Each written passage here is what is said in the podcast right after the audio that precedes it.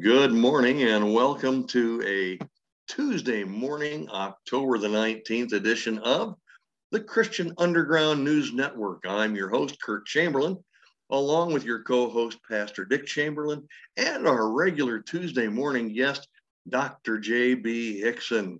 Good morning, J.B. How are you? Hey, it's great to be here. I'm smiling because uh, your listeners may or may not know that we actually record this via Zoom so we can see each other and kind of uh, have a video. And uh, I took a drink of my coffee while you were introducing the show. And last time I did that, you commented on what a huge coffee mug I have, and I got tickled. Well, it was the size of a Scud missile, man. hey, we may need some Scud missiles if things keep going the way they're going. We we may indeed, uh, the way things are are kind of stacking up here. But uh, well, we're glad our listeners are with us this morning. Um, we've got kind of a, a special treat for them. Uh, we're going to be doing more or less an informal uh, question and answer uh, hour this hour. Um, we're going to be doing this probably once a month, if not with JB every time. Uh, we may be doing it with Pastor Dick or or Lucas, uh, depending on uh, what preponderance of questions are directed to whom. I trust two of those guys. Two of those guys you trust? I do. Uh, JB and, and Lucas, you trust those two guys? Okay, good. So do I. I figured it was Lucas and himself. I, I my but uh, we're we're going to do a little question and answer format here uh, for for this hour. So um, JB has been kind enough to, to answer some questions on the fly. Uh, and there, just be aware that there are going to be some questions we have concrete answers to. Um, there may be questions, and people have questions all the time, uh, and the answers are not clear. That's why Paul wrote, uh, "For now we see through a glass darkly." We we can we can see and understand some things. Some things we're, we're not sure. They're left to sometimes conjecture. And uh, uh, when those answers, those type of answers happen, we will let you know it's conjecture. We, we, we, we're not certain of this and we wouldn't teach it as doctrine. Uh, but this is what we think. Uh, correct, JB? I mean, does that sound good? Yeah, absolutely. I mean, sometimes we have some thus saith the Lord's, and then sometimes we have to do a little theological synthesis where we compare scripture with scripture and try to yes reasonable uh, inference from God's word. And uh, in yes. those cases, you have to have um, a modicum of humility and recognize that we can't be dogmatic. Um, but uh, but most of the time, we can come to some pretty firm conclusions based on the plain and simple truth of God's word. Okay, I, I couldn't agree more. Now I do have a one question uh, to start this session. And this is a relatively easy one, probably. Uh, what in the heck does modicum mean? No, I'm kidding. I, I, I do know the meaning of modicum, but, uh, but, but let's get into some some real questions, shall we? Yeah, I'm ready. Okay, I see. I know you are. You're instant in season and out of season. This is great practice actually for us, isn't it? It is. And actually, let me take just a second to, uh, I think I skipped over my normal uh, sort of update. So let me take 30 seconds. Yes, yes, please do. So, uh, yeah, tomorrow night, don't forget uh, that it'll be part three of our ongoing series, How to Read and Understand the Bible. Uh, the first two parts of that have already been posted. Uh, the videos at notbyworks.org, just on the video menu, look for midweek service. And then, of course, the audio of those sessions is also available on any podcast provider at the Not by Works Ministries podcast channel. Uh, so, yeah, I hope you'll join us tomorrow night as we live stream at six o'clock Mountain Time. And tomorrow night, we're going to look at another case study of a passage that's almost always misinterpreted uh, from Matthew 18.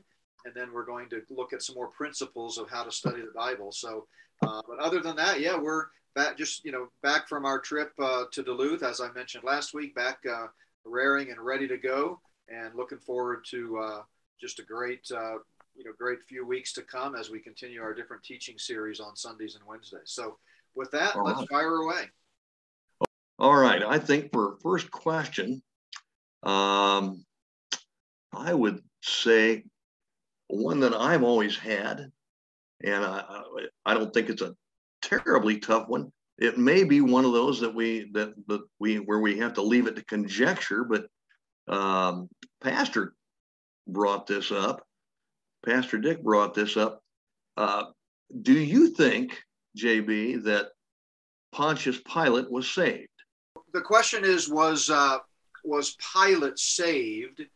And so obviously we need to get into a little bit of, uh, you know, what do we know about, uh, you know, how a person gets saved, obviously. Um, right. And in all ages, and I know Pastor Dick certainly uh, uh, agrees with this and has taught it for years, in all ages from Adam forward, the only means of eternal salvation is faith alone.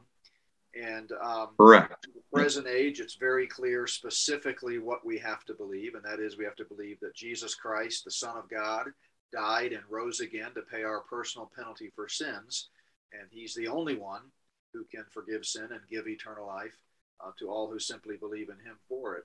Um, yes.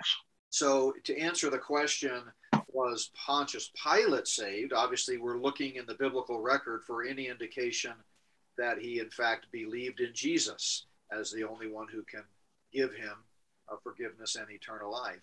And right. uh, I don't see any specific direct reference to that, um, but I'll let Dick kind of mention a couple of passages that we talked about off air um, that that we might, as we talked about, draw an inference from uh, and then I can comment on on those. So, Dick, you were you were talking about John uh, nineteen twenty two, for example. Yeah, he's he's he's uh, the sound is kind of low on the laptop here, but so I'm going to translate. He, he he's talking about the the scripture passages that you were talking about off the air. Uh, which which ones were they again? Pastor? Well, I, I, didn't have a lot of them. I, it's just that uh, uh, Pilate had a sign written in Hebrew, Greek, and Latin and put it up over the cross. And it read, Jesus Christ, the King of the Jews. Yes. and the Jews said, Don't write that, write that he said he was King of the Jews. And Pontius Pilate uh, in, um, in John said, John 19 22, he said, What I have written, I have written. Which would lead one to believe that that he believed he, that Jesus Christ was their Messiah. Because when he was questioning Jesus, questioning him, he says, uh, "Art thou a king then?" And and Jesus said, "Thou sayest it." Yeah. And he didn't argue. No, no, he didn't, and he said he found no fault in him. Yep. Yeah. So from that, what we can say with certainty is that Pilate uh, recognized that Jesus was the Messiah, and yeah. recognized that Jesus was sinless but the question then becomes doctrinally: Is that enough to for someone to be born again, to be saved right. eternally? Right. Uh, and scripturally, the answer is no. If that's all he believed, uh, no, he believing that Jesus is the King of Kings and believing that he's sinless doesn't save anybody. To be saved, you have to believe that he's your sacrifice, your substitute. You know the you know whatever word you use, you have to believe that uh, God provided uh, a payment for your sin through right. uh, the death and resurrection of Christ. Now, of course, he hadn't died and resurrected yet at that point. So anybody prior to the cross that was saved was saved by looking forward to God's provision. So you right. go back to Abraham, for example, uh, when he believed God's provision and, and it was accredited to him righteous. So, but nevertheless, regardless of which side of the cross a person is on in history, they have to believe that God paid their penalty for sin. So I think it's a reasonable inference that, that Pilate certainly was hinting there that he recognized that Jesus was more than what the unbelieving Jews did, and that right. he uh, certainly uh, reluctantly, uh, you know, uh, did not, you know, he, he just recognized that he wasn't, uh, you know, saying empty words as the unbelieving Pharisees and scribes were saying. Right, right. He believed, yeah, he is the king. So I think it would be a reasonable reasonable inference, but I would stop short of saying uh, with certainty that in fact he was a believer. I, I tend to agree uh, that that we couldn't firmly say that he was a believer, uh, uh and and dispensationally speaking, uh, at that point in time, we were right on the cusp of the age of grace, but weren't quite there yet because Christ had not uh, been sacrificed uh, yet. He had not been crucified uh, for our sins. Uh, so they were still under an age of law uh, dispensationally. So let me with, let me clarify what you just said there, because I know at least at the Not by Works ministry, we always have uh, new people uh, chiming into our or tuning into our podcasts and videos. And so, mm-hmm. clarify what we mean by that. Uh, dispensationally, the term dispensation, of course, is a biblical term. It means stewardship or economy. It's found in Ephesians 3 and elsewhere. Uh, and so, we understand that through the ages, God interacted with mankind under different sets of rules.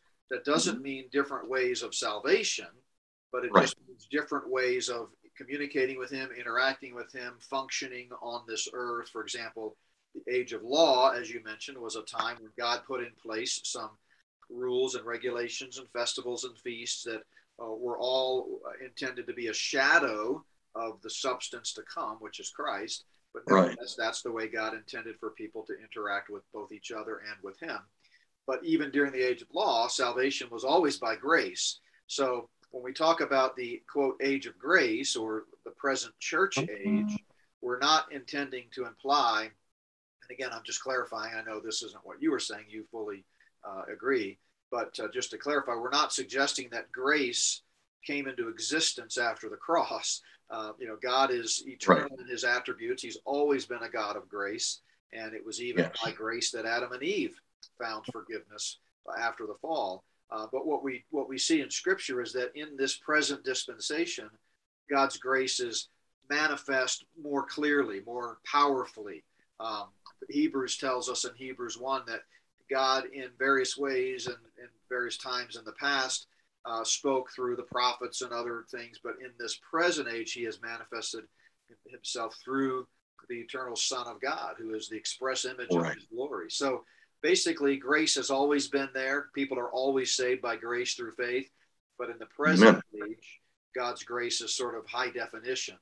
Um, but you're right. In the age of when Christ was walking the earth, uh, this was a transitional time leading up to the church age, which began uh, in uh, you know on the day of Pentecost, some 50 days uh, after the resurrection. Right. Okay. So I think we're we're in accord here that we couldn't definitively say Pontius Pilate was saved. Uh, it's one of those neat questions that that uh, we're just going to have to wait until we get uh, to heaven with our our Savior to find out. And if He's there, you know, if if right. if Pilate is there, I, I I'd love to sit down and have a talk with him. I really would. I mean, there's there's maybe some other questions okay. that I'd like to to give okay. him. Okay, as an example to our listeners, of how how you might want to ask questions. Um, uh, and and I'm just asking you, JB, uh, do you think that Pilate was the tool to get his son to the cross? Certainly. I mean, I think there are several tools in God's sovereign plan of the ages. Um, obviously, Judas, uh, obviously yes. the Pharisees, and those are both predicted in the Old Testament, both Judas and the the rejection of uh, Israel were predicted in the Old Testament. So we know those were God, part of God's plan. And uh, ultimately, I think all of the circumstances surrounding the life and ministry of Christ uh, that led up to Calvary uh, were part of God's sovereign plan, definitely. Okay. Okay. And and and uh, I, I, just gave that as an example to our listeners about how might they might ask questions. Uh, I I always go to Acts chapter 15, verse 18, uh, which says, Known unto God are all his works from the beginning. And that settles everything for me. Yeah, that's one of my favorite verses uh, when I'm talking about uh, proof texts, uh, you know, how to prove different biblical principles like uh, uh, God's sovereignty and so forth. And that's a that's a great passage, of course, in the context of the Jerusalem Council. You know, Peter is uh, speaking, and uh, and he he makes that statement. So yeah, that's that covers it all. Okay, all right. Well, let's move on to another question, shall we? I've got kind of more of a contemporary uh, issue type question. What are you, a liberal? Is that a real question? no. okay. But the, the real question is this, and this is probably on a lot of folks' mind right now, JB. And I know you covered this a little bit in your your series, What in the World is Happening? What in the world is going on? Um, but the question is, and I've I've been asked this uh, myself from a coworker uh, just recently, uh, maybe three weeks ago, and uh, when when this coworker asked me the question, JB, I I had I referred them to your to Not by Works and that series. So I don't know how many they listened to. They haven't touched base with me since then. But the question that she asked me was Did I think that this mandatory vaccine uh, was the mark of the beast or was it a precursor? Uh, what do you think? Do you think? Well, I think I already know what you think, but for our listeners, uh, is this the mark of the beast or is this something pre mark? Well, it's definitely not the mark of the beast, and we can say that without right. certainty because, according to God's word, the mark of the beast does not come into play until after the rapture, once right. the Antichrist has taken control, and frankly, not until three and a half years into that final seven-year period does he institute the mark after he really begins clamping down and, and, and controls the commerce and everything in, in the tribulation mm. period. So there's no question that the mark of the beast is not in existence today. Uh, but as with all of prophetic scripture, uh, we ought to be uh, discerning the signs of the times, as Jesus told the Pharisees. That uh, when he rebuked them, he said, "Look, you can look at the sky and tell the weather, but you you don't have you don't know how to discern the signs of the times." And in that context, right. he was talking about the fact that you know the Messiah had come just as the prophets predicted, with all of the details, including you know, the virgin birth, Bethlehem, the precursor John the Baptist, ultimately Judas was predicted in the Old Testament, and yet the Jews rejected him. They didn't get it. They missed him. So yeah. Jesus, that's yeah. the context is that they weren't able to discern the signs of the times. But I think the principle is we should do the same thing. And we look at what's going on around us uh, geopolitically and culturally, and, and we kind of understand God's word and, and the progress of Revelation and how things are getting worse and worse, 2 Timothy 3.13. And we know that uh, if uh, when the when the end times start at some point in the future, there has to be some mechanism in place that can allow the the non-omniscient, non-omnipotent, non-omnipresent Antichrist. Again, he's not God. He he can only be in one, right. at one time but there has to be some mechanism in place that will allow his tyrannical regime to see and track every human being and to uh, shut them down at any moment if they try to buy something or travel across state lines or international lines. Got to be massive control grid in place. And we know from their own documents uh, that the Luciferians today that are in existence, that are pulling the strings of power and ruling the world, uh, as I talk about in Spirit of the Antichrist and also uh, what in the world is going on. Uh, they uh, they are using these gene editing, gene modifying bio injections as a ultimate means uh, toward transhumanism. It doesn't mean that the COVID vaccine at this point has all of those capabilities. Uh, don't get me wrong, the COVID vaccine is absolutely horrific, dangerous. It's killing people by literally the tens of thousands. That's a documented fact. And by the way, that comes from the CDC and FDA. It certainly does. That's right. The VAERS system. That's uh, right. Look at the VAERS system. It's it's it's frightening the amount of deaths and injuries. Um, so it's a bad uh, vaccine to be sure. It's not even a vaccine. It's an experimental bioinjection. And by the way, when the when the lying, fake news, uh, Luciferian-controlled media talks about quote vaccine hesitancy, I tell you what, they can label me whatever they want, but I am not vaccine hesitant. I am a vaccine under no circumstance person. I'm starter. I'm a vaccine right. absolutely not. I'm a vaccine no never. Not vaccine hesitant. There's no hesitancy whatsoever on my part. I will never take the vaccine. Amen. I'm with you. Who knows better? Now, if there's believers who've taken it, fine, repent, get before the Lord, and don't take any uh, boosters because uh, the vaccine has horrific, uh, you know, baby parts in it, uh, you know, parts from uh, baby corpses.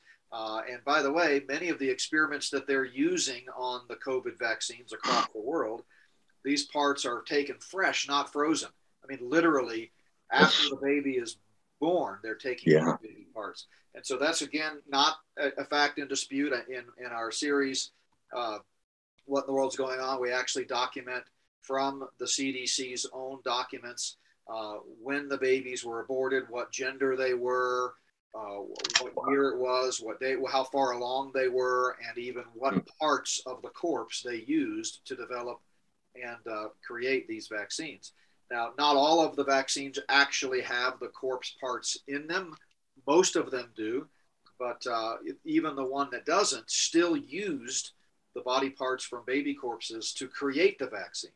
And so forget all the other dangers, forget the, uh, you know, the, the other bad ingredients, the spike proteins, forget the, uh, you know, uh, you know, all the other negative effects of the, uh, you know, vaccines like antibody uh, uh, enhancement, and whatever it is, ADE, I forget the, the term, but uh, if you forget all of that for one reason alone, and that is the sanctity of life and the fact that they are, as transhumanists and Satan loves to do, using death to try to create life and mimic God, and uh, and that's a problem. So uh, yeah, it's definitely the technology is there for the mark of the beast, but this is not the mark of the beast right now. Agreed. I I, I agree wholeheartedly with that, and uh, uh, thank you for answering that one in the manner in which you did, Jamie. May I, may I jump in there? Yes, sir.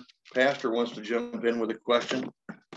I think a couple of other precursors. Um, uh, in Genesis chapter 4, God put a mark upon Cain. And Ezekiel chapter 9, I believe it is, um, that um, Ezekiel had a guy that was had an inkhorn, and they were supposed to put a mark on the foreheads of all the men that sigh and so forth. And then thirdly, uh, in Genesis chapter 22, um, Jesus' name will be written on our foreheads. And so the mark of the beast then is a uh, is him saying that he's God. Yeah, I mean, we could do a whole. That's a great point, uh, Pastor Dick. We could do a whole series on uh, God's marks, if you will, um, yeah. and we could go back to even circumcision. We could look in during the tribulation to how God marks the, the 144,000 with His name on their foreheads. That's right. That's juxtaposed against the unbelievers who ultimately take the mark of the beast on their foreheads or on their wrist.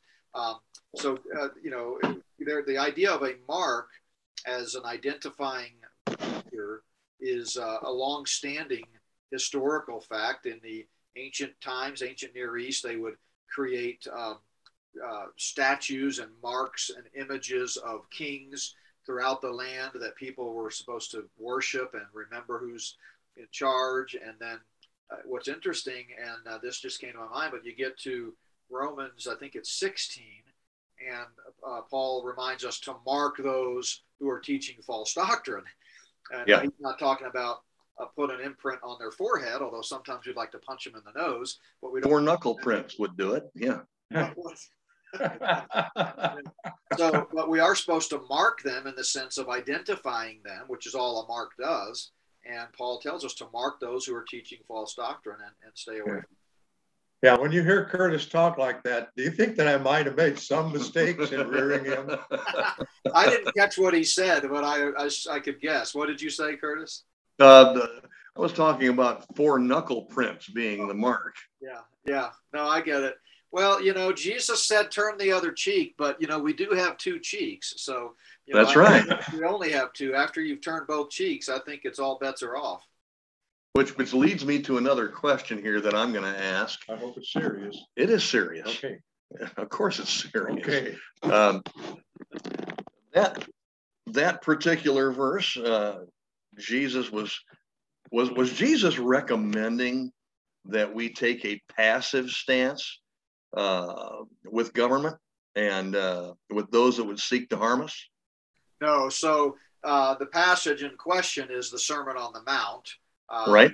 And in the Sermon on the Mount, Jesus is near the beginning of his ministry, uh, early on in his ministry at least. He is exposing the false concepts of kingdom righteousness uh, and who would be, you know, uh, led into the kingdom on the part of the Pharisees by right. using a lot of hyperbole. You know, for example, ah, yes, says things like, "If your eye offends you, gouge it out," and uh, you know, obviously he's not wasn't talking clearly about you know gouging out your eye. So he's right. He he he goes through the Sermon on the Mount, reminding them uh, uh right out at the, in the beginning of uh, sort of for shock value how far they had departed in their understanding of true righteousness. Right. Um, so he says, for example, blessed are the poor in spirit. Well, right. Pharisees thought, you know, you got to be strong and powerful and show no weakness. And Jesus says, nope, you're not understanding humility. And you know, blessed are those who mourn, because he understood that you know Jesus was teaching that in this earth you're going to have trouble, as he would later say. Uh, yeah and blessed are the meek and, and so forth. Blessed are those who hunger and thirst for righteousness and on and on. Blessed are they who are merciful. So when he says turn the other cheek, he wasn't giving a hard, fast rule. And by the way, even turn the other cheek is a metaphor. He wasn't physically talking about, you know, when someone does you wrong, you've got to turn your head to the side. Uh, he, the implication is, you know, be willing to be willing to be wronged if necessary. But this is one of those examples where you have to compare scripture with scripture. And there are multiple examples in the Old and New Testament alike of the fact that God does not expect us to be pacifists. He expects us to defend ourselves. Jesus even told the disciples right before he was crucified, look, if you've got a, a knapsack, you should go sell it, take the money, and buy a sword. And buy a sword. Yeah. Yeah. Need it after I'm gone. So, you know, I uh, I talk about this in several of my videos, like Red, White, and Bad, and also uh, Christians and Civil Disobedience. Um, and I think we talked about it a bit uh, in a previous podcast with Christian Underground News Network, where we examined Romans 13. Um, but no, yes, we did. Does not teach a passive viewpoint. Um, I think we we have the right to defend ourselves. The sanctity of life involves that. Sanctity of life's not only about uh, killing preborn babies. It's about the value of life in general, which is why God in the Old Testament established capital punishment. Amen. Okay, I agree. I agree with that. Um, let, let's let's go to a more general question, and I I think this is probably a question that most human beings, well, believing human beings, uh, born again believers, uh, Christians in general, have probably asked themselves this question many times, at least once in their life, but probably many times. Where is heaven? So uh, that's a great question. First of all, we need to define our terms. We often uh, talk about how when a person, when a believer dies, they he or she goes to heaven, or you know, we right. talk about do you want to go to heaven? I, I have tracks in our um, in our Not by Works store that we uh, use also at conferences that talk about how to know for sure you're going to heaven.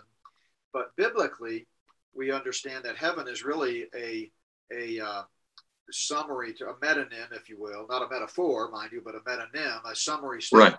of the eternal dwelling place of the redeemed, which right. is, according to Scripture, the mm-hmm. new heavens and new earth. So yes, so we understand that uh, God spoke the world into existence. He created time, space, and matter. Uh, that's what Genesis 1 1 tells us in the beginning. That's time. God created the heavens, that's space, and the earth. That's matter, the very atoms that we see around us. But at some point in the future, uh, time, space, and matter shall be no more. God's going to destroy the old earth that's under the curse of sin and recreate it in sinless perfection, but time shall be no more. That's why there'll be no darkness right. and so forth uh, right. in the eternal state. So uh, where is heaven? Well, it's outside of time, space, and matter, um, which is it's the dwelling place of God. Um, Mhm. it is uh, it, it's what makes it difficult for us to really understand some of the truths of Scripture because, as you know, Romans 11, uh, I think it's 33, uh, reminds us we don't have uh, the mind of the Lord. Uh, it says in Romans 11 33, Oh, the depth of the riches, both of the wisdom and knowledge of God. Yeah. How Yeah. searchable are his judgments and his ways past finding out. So uh, sometimes it, it's fruitless and really not a good use of time to try to figure out everything from God's perspective. We just have to trust him take him at his word. Uh, so, but heaven is the dwelling place of God, and it's the it's the new heavens and the new earth is the eternal dwelling place of all the redeemed. Uh, there's a couple other verses too that I want to throw in there. Uh, I, I don't know the address right off the bat, but it says, Jesus said, I hath not seen nor ear heard, nor hath it entered into the heart of man the things that God hath prepared for them that love him. Yeah. And so really we can't know. But then I came to a couple of other verses, sir, and I know you're looking at the clock. Um, let's, let's me back up on that one because that wasn't Jesus, that was Paul. okay, that's right. That's right. He was actually quoting from Isaiah Isaiah, right. That's 4 65, right around in there. Yeah, 64. So that yeah, that's a great verse.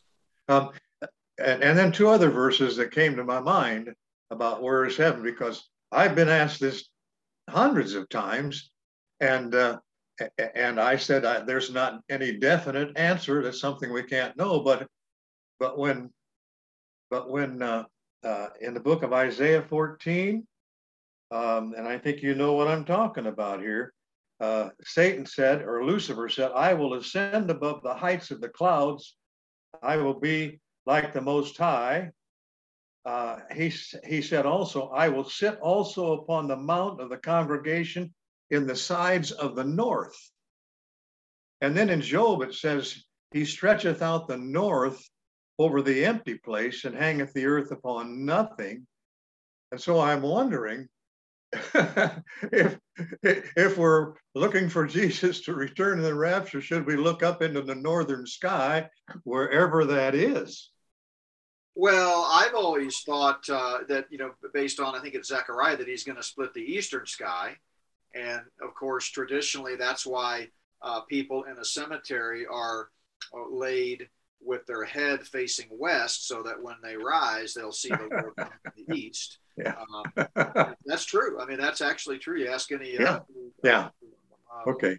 mortician. But um, so yeah, I don't know. Uh, you know, I thought when you went to Isaiah 14, you were going to talk about is Lucifer there actually a reference to Satan? Well, is it? So I believe it is. I think I do too. I think it's a person. You know, it's it's sort of a almost like a. You know, in, in, in the Psalms, we see David taking on the persona of the Messiah and speaking purely prophetically. I believe. I believe that's how you should take the Messianic Psalms. Yeah. I think the same thing's happening here with, uh, you know, the king of Babylon. Um, but regardless, and I know some good, solid dispensational scholars who, who don't think that Lucifer in Isaiah 14 refers to Christ. Uh, and I respect that view for sure. But regardless, the fact of the matter is the Satan worshipers that are conspiring with Satan on earth to take over the world and have been since the garden, they refer to him as Lucifer. so Yeah. whatever whatever we may think or whatever the Bible may say, when they use the term Lucifer, they're talking about Satan in their own literature. Yeah. Yeah, and because he's also called the king of Tyre Yeah. in Ezekiel 28. Correct. And there Okay. it's, it's more clear in Yeah. Ezekiel 28 because it talks about the garden and all of that. So we know Yeah. that's the reference to Satan. Okay. I believe Okay. Isaiah 14 is as well. Okay. Um, you got any more questions, Kurt? I, well, I've always got questions. I mean, Okay. do you? Yeah, I've got one, but I think I think there's a definite answer to this one that after Okay. after the Jesus was raised from the dead, uh, he appeared to, to uh, in the garden, and then it says in uh, Mark chapter 16, I believe, in verse 12, um, uh, he appeared to uh, Mary Magdalene. She went to the disciples. Uh, and in Mark 16, it says, after that, he appeared in another form to two of them. What was that another form? Well, that's a good question. What do you think? Uh, well, I, I think it's something, it was a form that they had not seen before. And I think it was his resurrected body and maybe his glorified body. Yeah, the word form is where we get the word, word uh, morph, it's morphe. Uh, uh, so clearly it was something uh, completely different. Um, and uh, I mean, he was clearly already resurrected at that point. Yes. All of his appearances would be in his resurrected body. But, you know, we know from other passages like uh, Matthew 17 and the parallel accounts that he, uh, you know, he was transfigured at times and could take on uh, yeah. the Shekinah glory of God and so forth. So perhaps yeah. it was the Shekinah. Uh, was it like the transfigured body that he appeared? In? Yeah, exactly. Yeah. yeah, yeah, yeah. Okay. All right.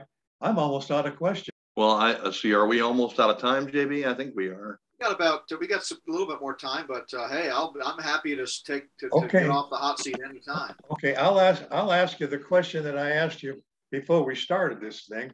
Um, in, in John, uh, Jesus appeared for the second time to his disciples. They'd gone fishing.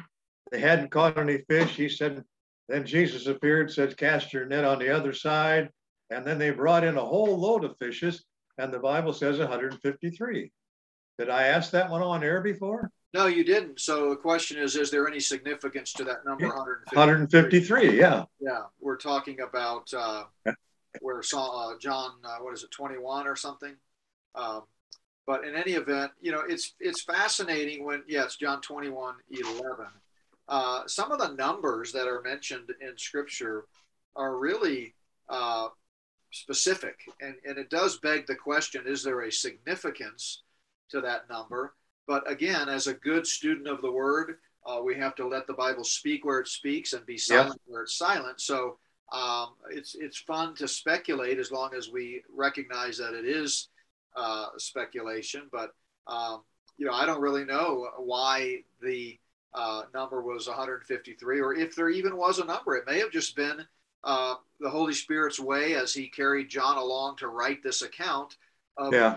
out the, spe- the specificity of it, because obviously eyewitness accounts are more credible if they are very specific in their detail. Like if yeah. John had written, well, they've caught a bunch of fish. Well, that's one thing, but uh, you know, it's it's uh, it's more credible if you give the exact number. So who knows? What yeah. Yeah. So when so when I when we're asking these questions, we're sort of giving uh, our audience that we have uh, an idea, uh, and uh, and we want them to know that we may not always know the explicit answers to these things. But if there if there are some, uh, they'll get it from us. Oh yeah, for sure. No, and it's I'm okay. a theologian at heart, and so I love to to synthesize scripture and compare scripture, you know, across uh, different uh, you know uh, parts of scripture and draw some theological conclusions.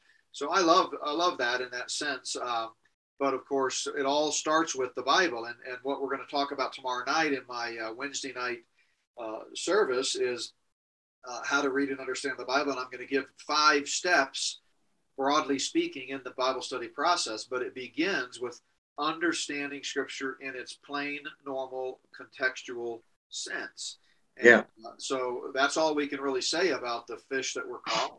Uh, we know how many. We believe the Bible is the Word of God and it's infallible. Yeah.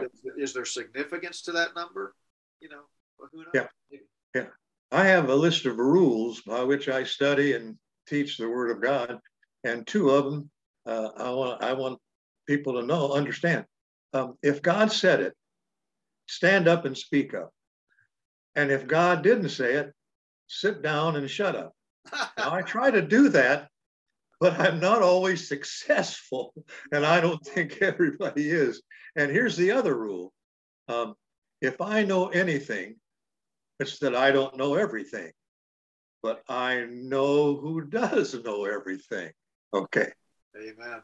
Yeah, All God's right. given us everything we need for life and godliness in His Word. Uh, I preached about this uh, Sunday, in fact, uh, in a message entitled When Bad Advice Happens to Good People from Psalm 119, verses 17 to 24.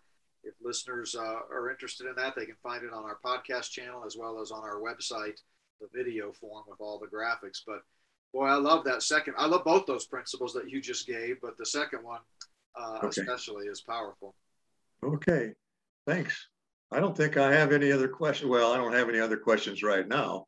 I, I, hope our listeners will, uh, your listeners, uh, and any Not by Works listeners that, that, listen to this after we post it, uh, yeah. will uh, take the invitation seriously to email me or uh, Curtis. Uh, you can reach Curtis at Christian Underground News Network. just search for that on the podcast. and you can reach Not by Works at notbyworks.org. Send us your questions because uh, you know, we uh, again, we don't have all the answers, like you said, but we know who does. And if the scripture's silent, we're going to give you our best guess, but we're going to leave it at that. Uh, but there are a lot of questions out there, and I get I get lots of emails. Uh, in fact, I was just looking at uh, my inbox. I have folders on the inbox through the years with Not by Works, and at my computer, my MacBook was running a little sluggish, and I I thought uh, I may need to delete some of those emails. And I went back, I had over 12,000 emails uh, just wow. in the last couple of years. Wow. And I, and I save uh, only those emails that require a response. In other words, uh, if it's spam or something that's irrelevant, I just delete it. The only ones I save are ones that I need to respond to or they have information that I want to keep. Yeah. So, so yeah, we love your love your questions. Keep them coming. Okay. Well, one more thing before we go. Uh, you remember Nick and Nikki Shidley, don't you? Oh, absolutely, yeah. Yeah. Uh, I, I want to tell you, they they are uh, quite religious right now and listening to your episodes of these podcasts. All right, I just want you to know that they do that. That's what I they love do. them both. They they text me uh, quite often, and we love a good inter- exchange. Yeah, they've been a real yeah. blessing to Not by Works through the years. They've helped us at some of our events, and uh, yeah. And Nick, of yeah. course, is a, a technical guru, and so he's my go-to guy when I have technical questions about yeah websites or those kinds of things. So yeah, tell him hello for me. I will, and I will tell you, Nikki uh, has this business Amway, and she says, "Why don't you uh, order online?" And I told her, uh, "Nikki, I am digitally challenged," and she said, "Oh, I thought you had all your fingers. that sounds like Nikki. Yeah, that's okay. That is okay. Listen, I'm done. Okay, all right, all right. Um, JB, thank you for for this hour, and uh, for our listeners, uh, edification. We're going to be doing this from time to time. So, yes, we are serious about our invitation to send your questions. You, if you have uh, any type of question about the Word of God, what it says, what it means, um, uh, send it to us. We listen. If we don't know the answer, we'll research it and try to find it. Yeah. Uh, that's half the fun for us. Is is that oh, we end up learning some new things every now and then. So it's it's a wonderful tool for us. We we love it. We spend a lot of our time in the alliteration room. Yeah, we house. we do. There's yes, nose in the word. That's basically how we stay. Yeah. So uh, and and we prefer it that way. That's right. So send us your questions. We and and uh, and if you want to tell us how how lousy we are at this, you can go ahead and do that too. We'll take criticism uh, uh, but we'll also take you if you enjoy it. Let us know. Give us some feedback. Yeah, please do. And, and I agree. We, you feel free to send us your criticism too. That's what the delete button's for on my email. Uh, but, there you go.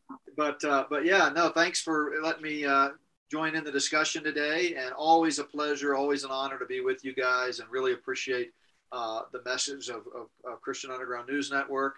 And uh, a reminder again to tune in tomorrow night at notbyworks.org at six o'clock Mountain for our ongoing study of how to read and understand the Bible. Amen. An important series, a very important series. Uh, so be sure and tune in, listen in uh, to what to what JB is going to be laying down here pretty soon, uh, tomorrow night. Uh, notbyworks.org. You can stream it live. Um, so on that note, we're gonna we're gonna sign off for the day, and uh, we'll see you again this coming Saturday morning when Pastor Dick does his segment, and um, we, will we'll be covering some some fairly uh, basic topics, uh, but uh, it's always great information, and and uh, he's he's a research maniac. This guy.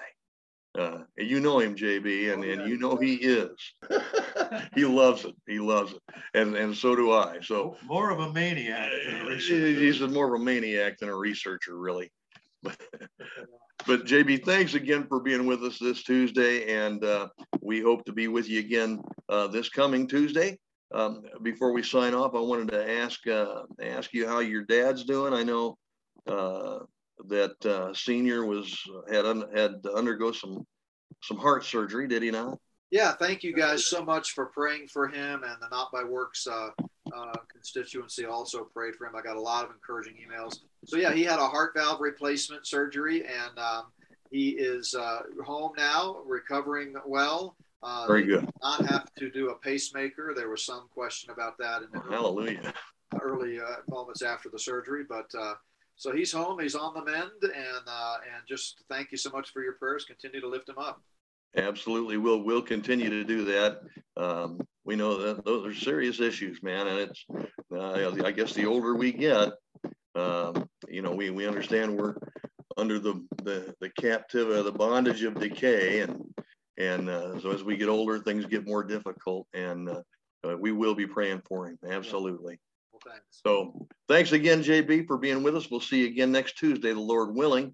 And uh, for right now, this is your host, Kurt Chamberlain, uh, at the Christian Underground News Network, signing off until Saturday morning. Until then, may God bless and keep you.